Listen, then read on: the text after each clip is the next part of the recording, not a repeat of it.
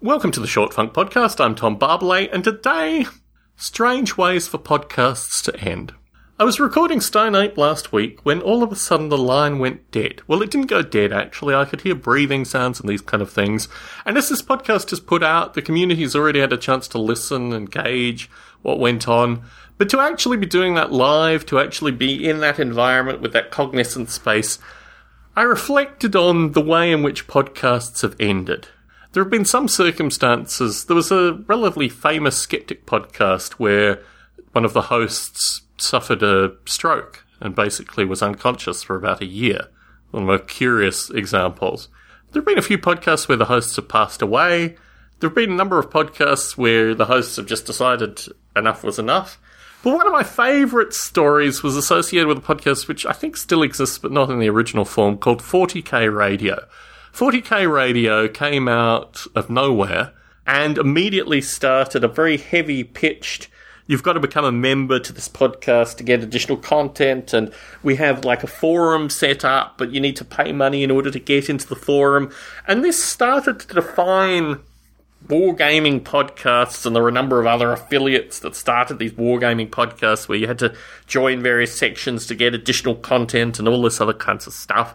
And it always struck me as relatively strange that these things were functioning entities, but my suspicion is that when you're dealing with a hobby where you're typically putting down like $200 a month into your hobby, skimming off a little bit more of that hobby dollar for a podcast is probably relatively easy. 40K Radio was unfortunately far too successful for its own good.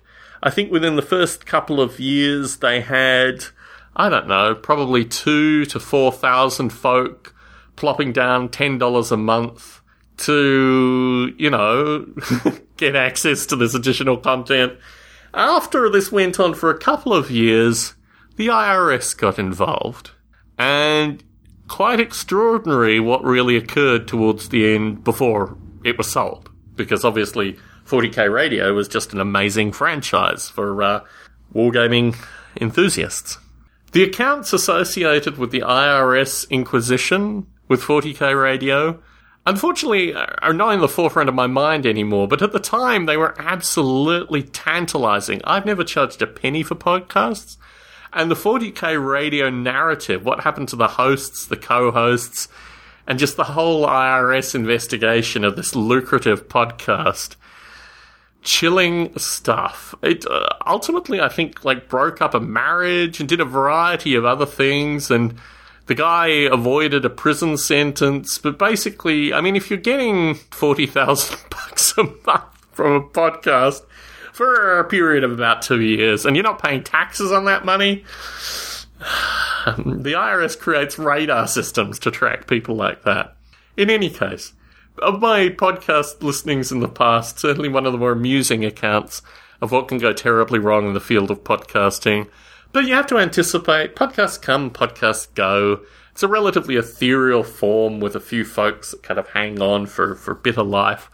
But just remember, cherish them while they're here. I have a number of podcasts that disappeared that I can't get their audio anymore that I just used to love to listen to. A bunch of podcasts in the Midwest and just a bunch of guys getting together and all this kind of stuff. And funnily enough, I think probably the capitalist element of these kind of environments, the fact that you can't really have a hobby that appears to be relatively successful that you're not making money on after a certain period of time, ultimately robbed those podcasts of being continuous run podcasts. And there was all this kind of strange, well, we've got to up the listeners and then we've got to get more money in and then we've got to charge more subscription. And then when the subscription fails the first time, let's try subscription again. How about subscription a third time?